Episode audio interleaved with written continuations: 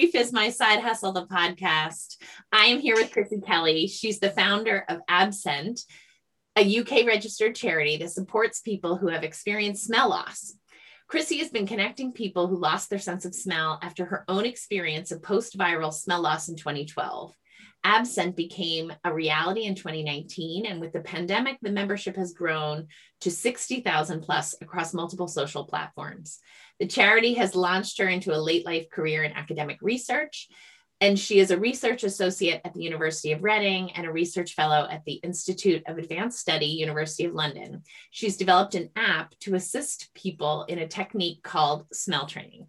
Chrissi, thank you so much for being here. I am so excited to talk with you today, partly because the work you are doing is so fascinating and specific. So, thank you for joining us at Grief is My Side Hustle. Thank you for having me, Megan. This is a great, a great pleasure for me to be here with you today. Terrific. I would love for you to just deepen into the conversation. Give us a little bit more about AbScent and where it came from and your personal experience with smell loss. Okay. So, AbScent, as we've just heard in the bio, became a charity in 2019. I had lost my sense of smell in 2012. I found it a very, very destabilizing experience. I was without a functional sense of smell. So, really, I got no information from my nose for about two years you know, a few sort of signals here and there, which didn't really make much sense to me, a lot of distorted odors, things like that. So that were those were like the wilderness years for me. And because i didn't really know very much about smell loss and it's an invisible thing that most people don't take seriously or they didn't at that time. And for that reason i just sort of suffered in silence I was eventually did sort of come out of myself enough to take an interest in what goes on when you lose your sense of smell.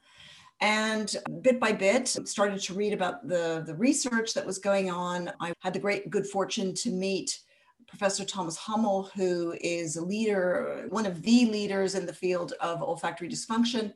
He's in Germany. And I met him, and he very kindly invited me to attend one of his smell dysfunction courses. So it's usually ENTs that attend these courses, but there were always there are always a handful of people there who are say perfumers or uh, in, working in industry in some way. And then there was little old me because i was just really really interested. So that all started in 2014 and in 2015 i really wanted to take the information that i learned especially about a technique called smell training, mm. and help other people understand that. So, what you have to understand is that in, in the first paper ever about smell training was written in 2009. Wow. And so, when I heard about it, it was only that paper was only four years. There were no instructions in that paper. The paper just simply stated we, we asked these patients to use these four different odors. They were given vials of odor to sniff twice a day and to do that for four months. But beyond that, there were no instructions. So, being the kind of person that I am, I thought, well, I want to, first of all, I want to know where I'm starting from. And I want to do the best that I can. I'm going to keep a diary and see what works for me and what doesn't work for me. So, that was kind of my initiation into smell training. Yeah. And eventually I thought, well, I'll take what I know and I'll put it onto a very simple website, which I built myself. And I also started a Facebook group because even though there were Facebook groups for people who had lost their sense of smell, I felt that the tone uh, was just not what I was looking for. So there were a lot of kind of cowboy remedies. The there were a lot of trolls. It was just not a very friendly kind of atmosphere. And so I started a, a small Facebook group called Smell Training in 2015. And I can remember when I had 100 members, I thought, oh, well, I've arrived. And then over the years, we had absolutely steady growth, 1% per week. I mean, I remember looking at the line going up and I thought, oh, that's really good. You know, we're, we're really, we're really getting traction. And so when we, my friend Miriam Block, mm. she said to me in 2016, all right, enough of you fiddling around with a Facebook group it's time to make yourself legitimate.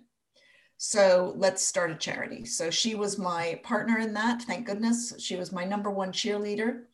and I would never have done it without her. So you may see me before you today, but actually behind me is Miriam Block. And we finally achieved registered status in England and Wales in May of 2019. Congratulations, amazing. Thank you. It was a long road. Um, but in that time, we built an amazing website with the help of our web designers.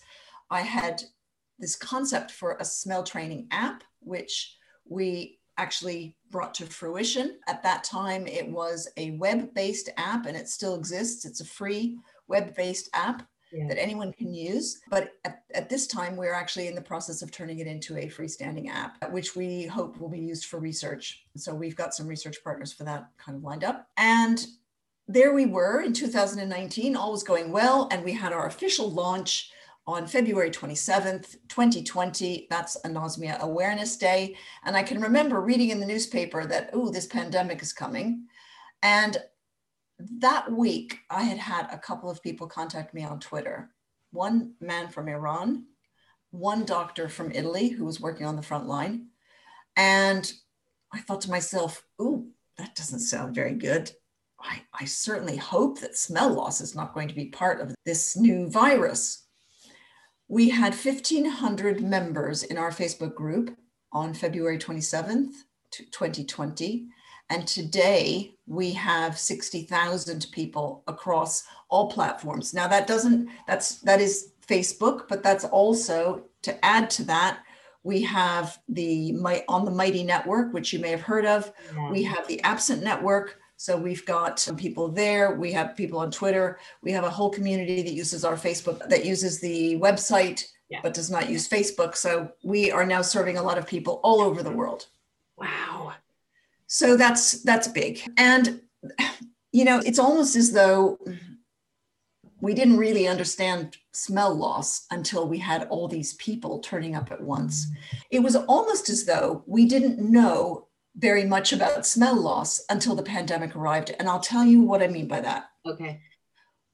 In the original Facebook group, which was just called AbScent, AbScent Anosmia Support, people might find us three months in, four months into their smell loss, sometimes years later.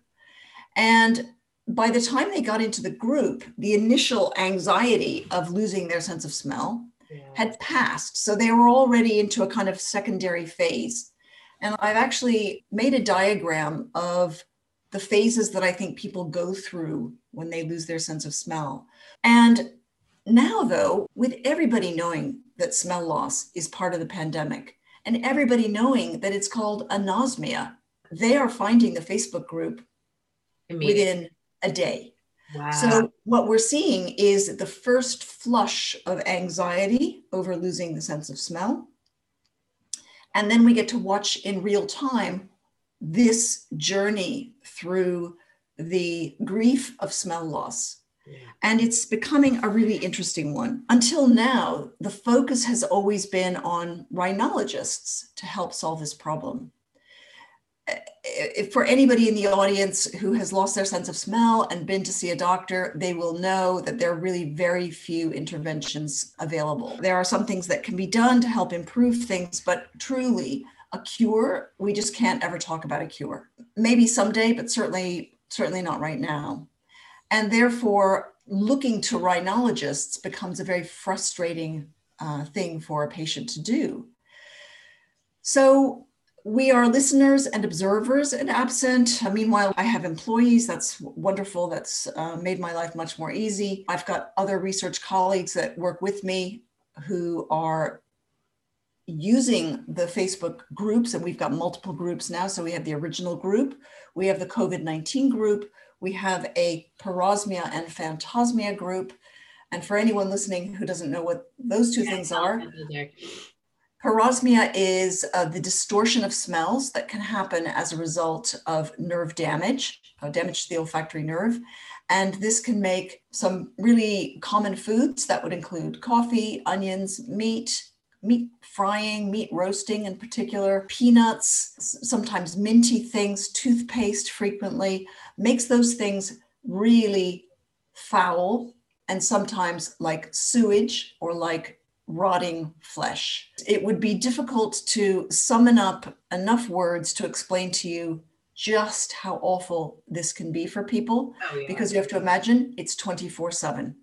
You wake up in the night, what you smell is rotting meat. Your partner's breath, the person that you go to for a hug, stinks to high heaven to you. Mm-hmm. It is it is a terrible terrible thing to live with and we have many people in the group who are really literally at their wits end. So as we've been, you know, I mean, this has been to say it's been a learning curve for me is just a huge understatement. There I was, you know, joining in every conversation that came up on Facebook. You know, those were the old days where I sort of knew everybody, knew everyone's backstory, you know, how they lost their sense of smell. Now, of course, way too many people can't do that anymore. As we understand more about the needs of people, and as I, as a patient advocate, learn more about what it means to be a good patient advocate, I'm seeing now a real need for two other areas of support for these patients who are losing their sense of smell. And before I tell you about those, I want to just briefly um, outline the relationship between olfactory loss and mm-hmm. depression. Now, this is a very well established thing, and it, it, works like this. The olfactory bulb is obviously inside the brain. It receives the messages from, from the outside. You have volatile molecules going up into your nose messages are sent into the olfactory bulb. And when you lose your sense of smell, and in this case, the uh, coronavirus is getting into the actual nerve for the unfortunate 5% who are affected for a long time, it gets into the nerve, damage is done to the nerve. And if the if the damage is so great that the nerve doesn't come back to life, then messages stop going into the olfactory bulb. And when that happens, like a muscle, you begin to lose volume in that olfactory bulb there is a very well established relationship between reduced olfactory bulb volume and depression. And that relationship is bidirectional. So, people who are clinically depressed, if you imaged their olfactory bulbs, you would also see that there is a reduction in the volume. And if you're wondering how they know if the olfactory bulb has reduced in volume, yes, there are ways that they can check that against the way the, the bulb lies. So we know that about olfactory loss. We think about it in terms of depression. As someone who had this myself, for me, it felt like the most profound and private bereavement. Mm. Smell is your most personal self. And without a sense of smell, it's like you're looking in a mirror and not seeing an image of yourself anymore because there's no feedback. You know, we are all creatures living in an environment. And when I'm in a room with you, or when you are together with your partner, you are breathing the same air. You are experiencing that environment. You are, in fact, taking that environment into your brain that is what, you know, the olfactory epithelium is actually brain tissue that's exposed to the outside world. So, you know, smell is an extremely privileged sense as well as being phylogenetically much older than uh, hearing or vision. So, going back to where I was in the sort of in the these really difficult two years for me, I felt bereaved mm. and nobody understood me you know, my GP said, oh, well, you know, at least you haven't lost your vision, you know, you'll be fine. It's difficult to communicate to your family. They don't understand that you can eat this brand of bread, but you can't eat that brand of bread because this brand of bread's got something about it that tastes more disgusting than the other one. Uh, these are all things that are so, so personal. And now we have all of these people, so we are reckoning that 6% of all people who've had COVID 19 will have persisting smell loss that goes on more than two months. And of that group, there will be some who may not recover. So, how do we help these people? And that's when we started with my research, my wonderful research colleagues. And I have to say here up front, you know, I don't have a PhD. I have an MSc in a totally unrelated field. So I don't really have the background to, you know, to do the statistical analysis or anything like that. And I have wonderful research colleagues who have supported me absolutely to the nth degree, who sit with me and look at this Facebook group and we scratch our heads and say, what are we going to do about this? Because this is really an issue. And we've just completed a survey one year on in the COVID 19 Facebook group. And what we found out was something very interesting. So, one year on in the COVID 19 Facebook group, which we had to establish as the pandemic was developing because suddenly we, we had a mushroom you know the, the number of members in the original facebook group had just gone out of proportion. And all my original group were like, who are all these noisy people talking about COVID 19? So one night before I went to bed, I thought, you know what? I think, I think we need another Facebook group. So I yeah. quickly I took an image off of Pixabay. I started a new Facebook group. I called it AbScent COVID 19 Smell Loss. Went to bed, woke up in the morning, 650 people, oh, you know, everyone was piling in. One year on, we've put a survey out to these people and we know enough about their existing, you know, where they are now in their outcomes and their sort of journey back to recovery. And we asked them, what kind of support did they think they needed? Mm.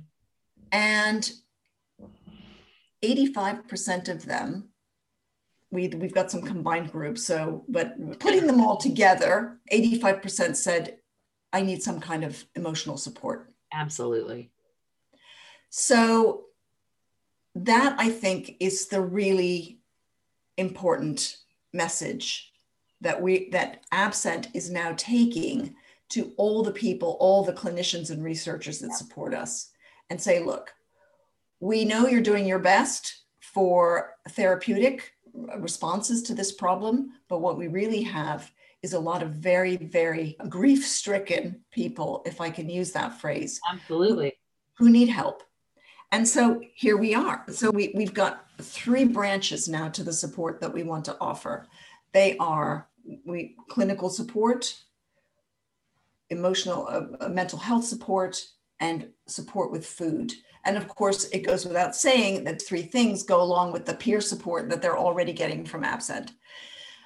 So, right now, in writing up the results of this survey, we are going to be approaching the sort of psychology sector, and we want to write an article in a psychology facing journal to say, this is what's coming. And when people start turning up in your office saying, I lost my sense of smell and I just feel terrible, that you know what's going on. So that is that's sort of where we are right now. My head was going a million miles an hour while you were talking. First, just honoring the experience, which I think lots of our listeners will know, which is something becomes so paramount in your own experience and you don't have the resources that you need. And so you end up growing them the community and the support that you would want for yourself. And it helps serve other people. So there's that part that you described. In trauma, we talk a lot about traumatic growth. And traumatic growth is where, you know, you go through something terrible, but you end up the more or the better for it. So there's something about what you're describing, which of course is not to say that we wouldn't want your smell to come back, but that it doesn't only end up limiting your experience in life.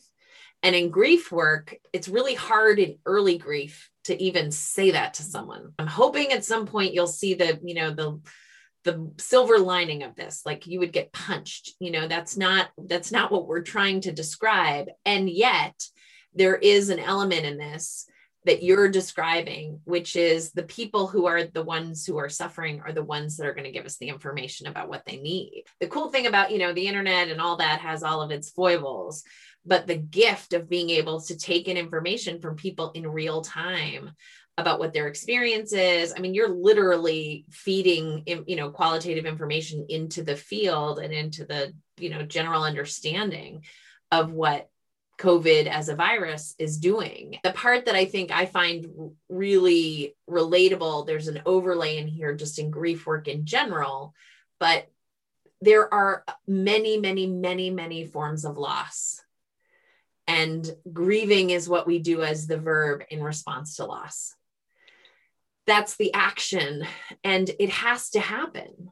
You know, if you have a five senses experience most of your life, and that grounds you in your understanding of who you are and how you are, and you lose one of those senses, it makes perfect sense to me that that could be as disorienting and need to be grieved in the same way as someone who loses their pet or their mother or their job. And I think the people, what happens to me in, on my platform is I often, because I came to the platform having lost my mom and dad in quick succession. So my loss primarily was talking about a person loss and an attachment loss to people who meant something to me. There are hundreds of people that read what I'm writing and they didn't have a loving mother and they didn't have a good relationship when their mom died. And so some of what I'm writing is not going to be relatable.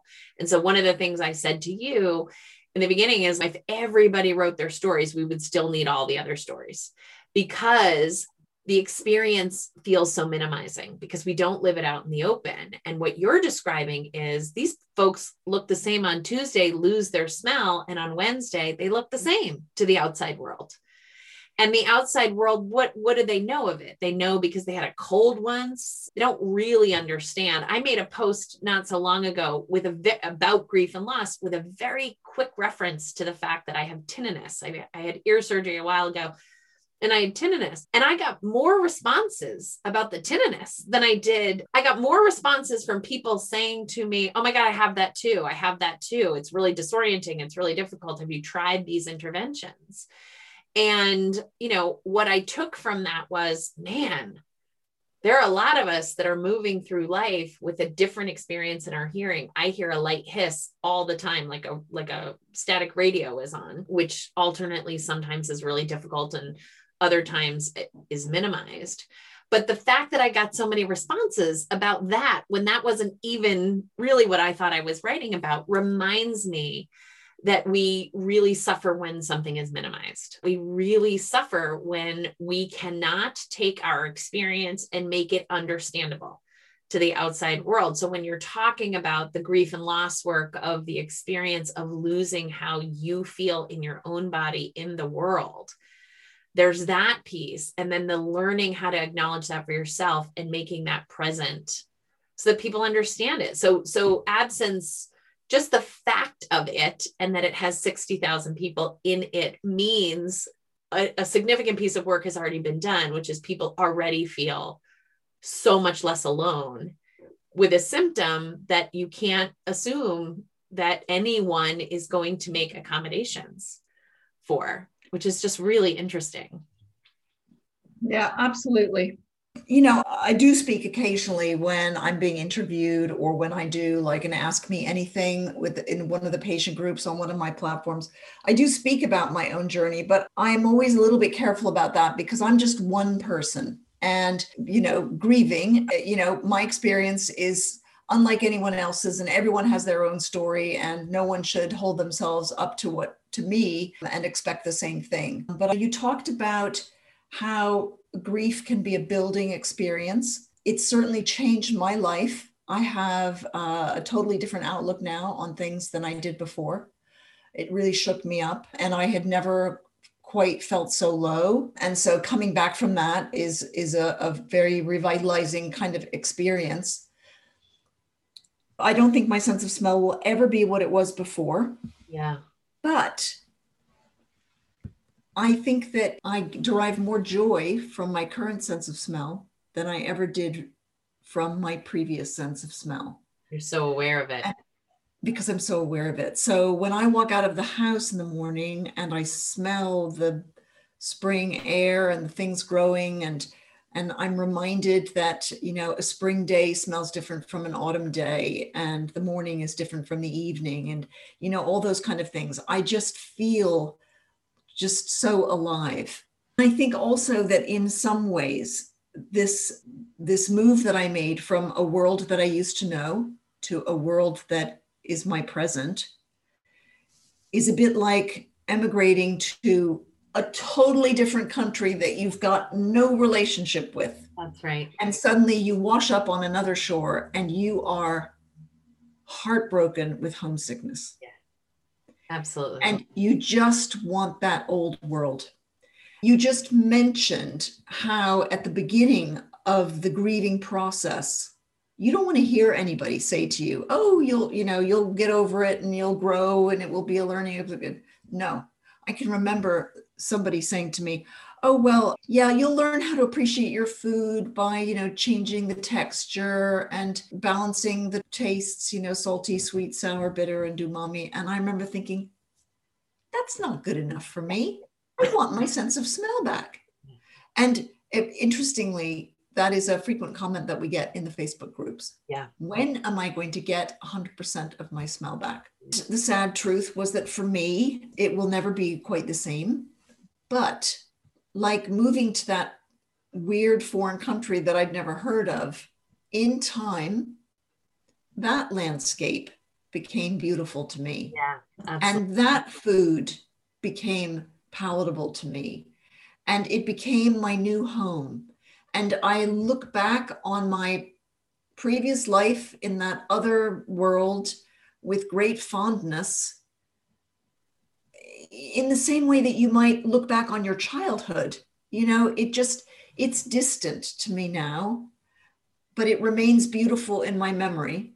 And I also uh, have worked with and hope to work in the future with a, a wonderful team from Sweden, they their specialty is smell and memory, mm-hmm. and also smell training. And I do think that, and we haven't really spoken about smell training, but if, for anybody who's listening who has lost their sense of smell, it is the one thing for which we have an evidence base. And it, it can be taught. It's a bit like stroke rehab. So it's something that you do with your brain to establish new neural networks. It takes time, but it can be taught. And it's my experience that through using my mind to go places with my smell memories, that this is an ability that I have improved. Mm. And I am able to conjure up the most extraordinary smell memories from my youth that I would never have been able to do before. So I can imagine a situation, and and there there are a lot of studies on this. You know, why is it that young children that your strongest smell memory, for instance, of being in your grandmother's kitchen, why is it so strong, and why is the smell memory that you might have had when you were 21 is not quite? I can conjure up the smell of my elementary school bathroom. Sure. And my grandmother's house and other things like that. The inside of the first car I learned how to drive. I know those smells. And that's a talent that can be built. So, yeah, I mean, smell is just such a fascinating thing. And I'm sure I wouldn't be here with AbScent if I wasn't just fascinated with smell. In trauma, we talk about smell because the, the brain codes everything in your memory differently in a traumatized situation when you're when your central nervous system is overwhelmed, you code everything. And so, one of the ways that people can get triggered into reliving in their five senses a terrible thing that happened to them, the quickest is smell because it is so associated with memory. Now, the other side of that coin is that you just peripherally smell someone's perfume who walks past you, and you have this unbelievably loving memory of your grandmother. So, the two, they're sort of two sides of the same coin. But the notion that you could retrain your brain, which again, in trauma, we know so much about sort of how your brain codes information and how it pares down information and how it shifts over time. I love hearing that science has figured out how to focus in on retraining the brain so that it can use its memory, its sense memory of smell in order to invite you back into the experience of smell. I mean, that is just like the coolest thing I've ever heard and i imagine it's you know like any physical therapy where you're trying to heal something really really difficult but probably an important therapy and treatment. And part of what you're describing which is relatable to the field of trauma and i think in grief and loss in general is that you know there's the science of how much do we really know about this and then people's lived experience. We're going to leave the science up to the scientists but we need to support the lived experience with it at the same time. So it's being able to give the education here's what we know about this I love the description of the foreign country moving to a foreign country because that's actually one I, I don't know why I use Portuguese, but I always say it's like I woke up in the morning and I, you know, essentially was kidnapped and found myself in a country that speaks Portuguese. Like I know a little bit of Spanish, I know a lot of French, but I do not speak Portuguese. But I'm pretty like I'm cl- a native Portuguese speaker in terms of grief would say I am well versed at this time. And there's what one of the things I ask grievers all the time is like, what is your favorite metaphor? Because everybody has one, whether it's you put on a coat or you are in a foreign country or you're on a bus. But the importance of it is that it becomes something that people have to learn to carry over time. That there's the unbelievable overwhelm of the shock of the event, right? And so that's true in grief. Like you wake up and your beloved is dead. And so there's the central nervous system and the functioning that has to happen just to keep you alive. Most people say, I don't think I can get through this. 99.7% of people do live through traumatic losses. No one thinks they can, everybody does. And so something is the difference in between the two. And what I know is saying to somebody, I really believe you're going to live through this. Let me tell you about all the people that I know who lived through it. Let me tell you how I lived through it. Does not work. That's not what people want to hear. They mm. will tell you to f off. What what works is to say i believe you can live through this. I totally understand. It doesn't feel like you will. I get that. I'm with you. If you don't i'll bring over donuts but like i think you're going to grow the capacity that's that's the concept mm-hmm. behind mm-hmm. grief and loss that i write about and that i'm trying to infuse which is really any loss like a coach, like, nope, you know what? I think you can run faster without pressure and without saying, I'm going to kick you off the team if you don't, but I really believe you can. We are growing our abilities to be grievers in a world that doesn't show us how to do it. Really, we say, take it into your therapist, do your little magic in there, and then come back out better formed and more prepared for the world out here. There's 5 million new grievers on account of the losses of COVID. That's the estimate. 5 million just the United States.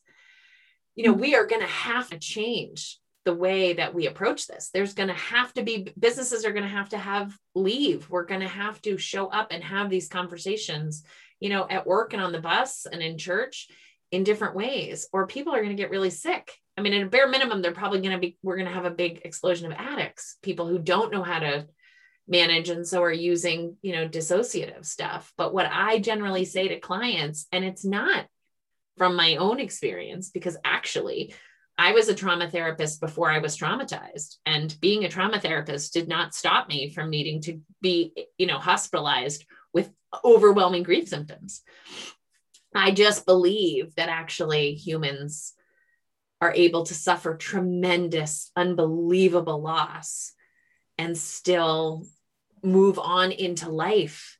It's just there's a period of time where here's the loss and here's your life and you're going to grow into this. And what it feels like instead is only loss. And that's fine. I don't try to talk people out of that. Of course, this is only loss. What we discover is it's mm-hmm. also growth. Do you think that resilience can be encouraged that you can that you can scoop people up and give them something that will help them be more resilient to their grieving in their grieving process? It's a gorgeous question. And I don't love the word resilience. I know that scientists use it and believe it's measurable and they talk about it. In trauma work, what we look at is what did you come from and what kind of support did you have? What is your historical pattern? Because everything that we do in life is based on past experiences. I understand what this water is going to taste like because I've tasted water before. So when we're looking at things like resilience, I actually think that we're looking at how well trained was your system, not necessarily your body, because we can look at a three year old and say that they're resilient, But I actually think what we're talking about is like the culture of the support of the system around you so right. that you could feel confident that you will get through it. Yeah. So it's like a mix between the two. I do know that when I talk to clients, they're often able to pinpoint a, you know, across their lives moments of real pain and no way to interpret that in a way that made them feel like there could be relief or support or change. Trauma therapists believe at the heart of trauma, you know, there is absolutely biosocial stuff that gets handed down over time. Nobody disputes that.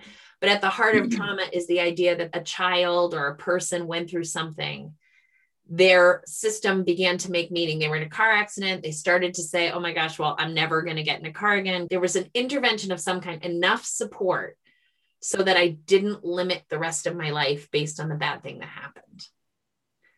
That I think is part of what you're describing, which is this terrible thing that people are trying to adjust to, which I'm not going to equate it to the death of a loved one, but that's not to say that somebody might not experience it as as that profound, being able to get from the moment that you discover this enormous, devastating experience of loss and the moment that you believe that you will be able to live with it.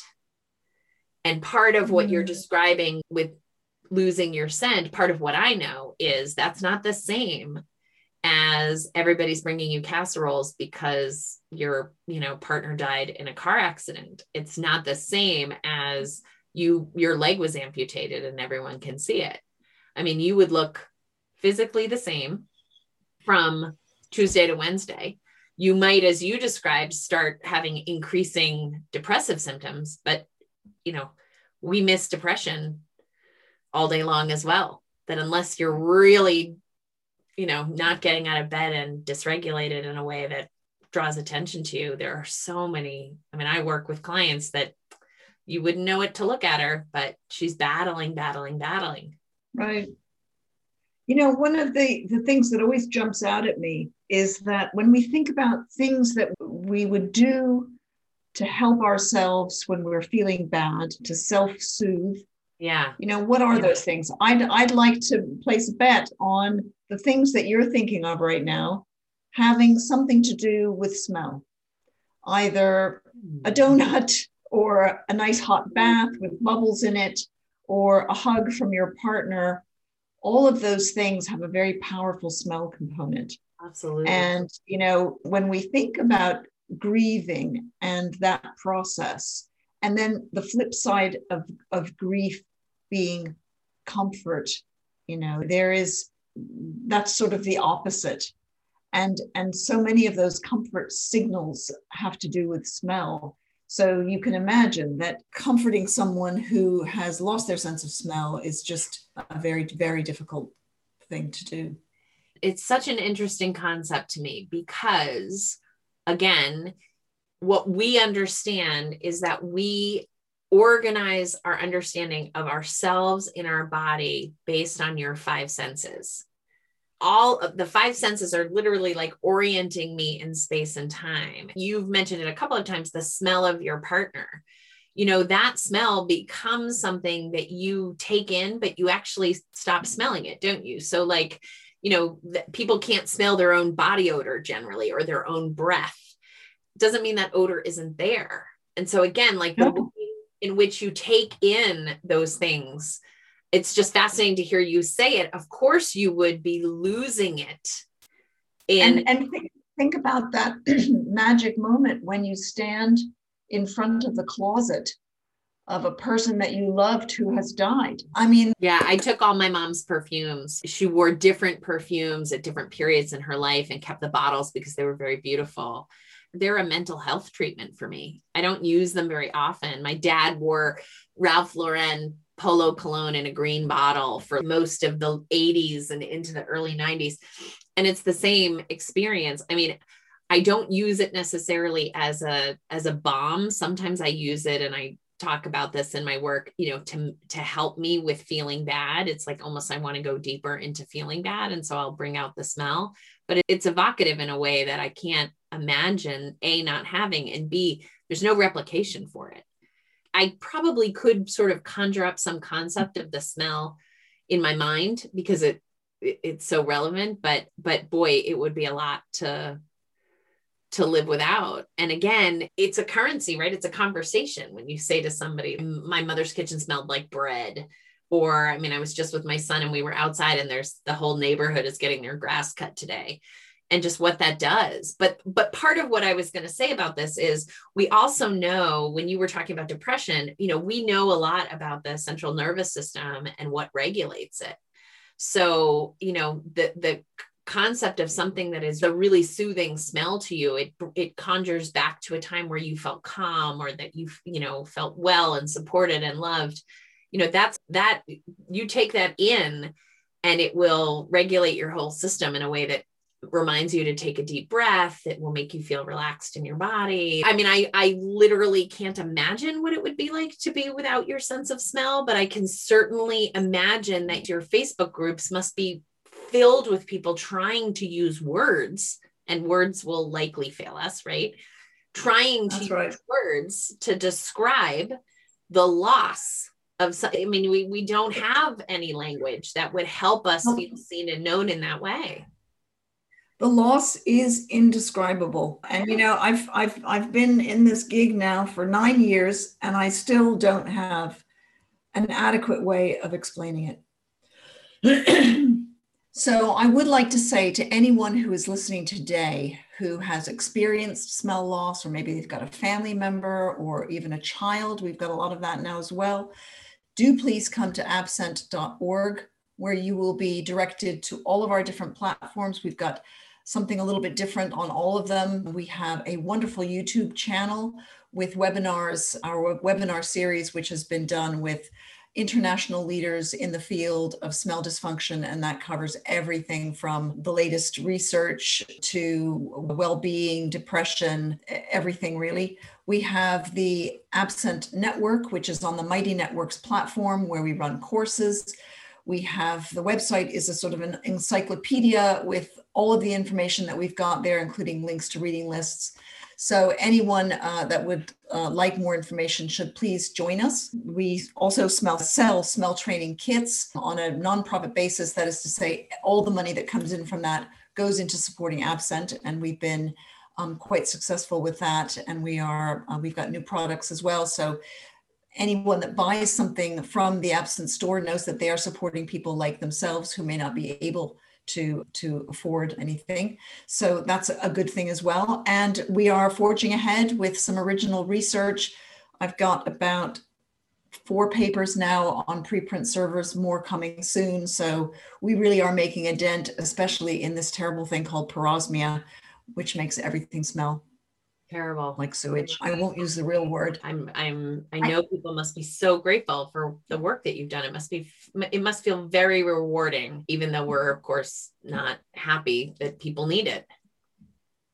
I'd also like to say that for anyone who is in the mental health field who has either lost their sense of smell or has a particular interest in this we would love to hear from you because we're trying to build a team and develop resources for people who really feel that their mental health needs um, some assistance within the context of smell loss. We'd, we'd love to hear from anyone like that. Great. So, everybody heard that. If you are in the mental health field and can help out with your own qualitative descriptions, definitely get in touch.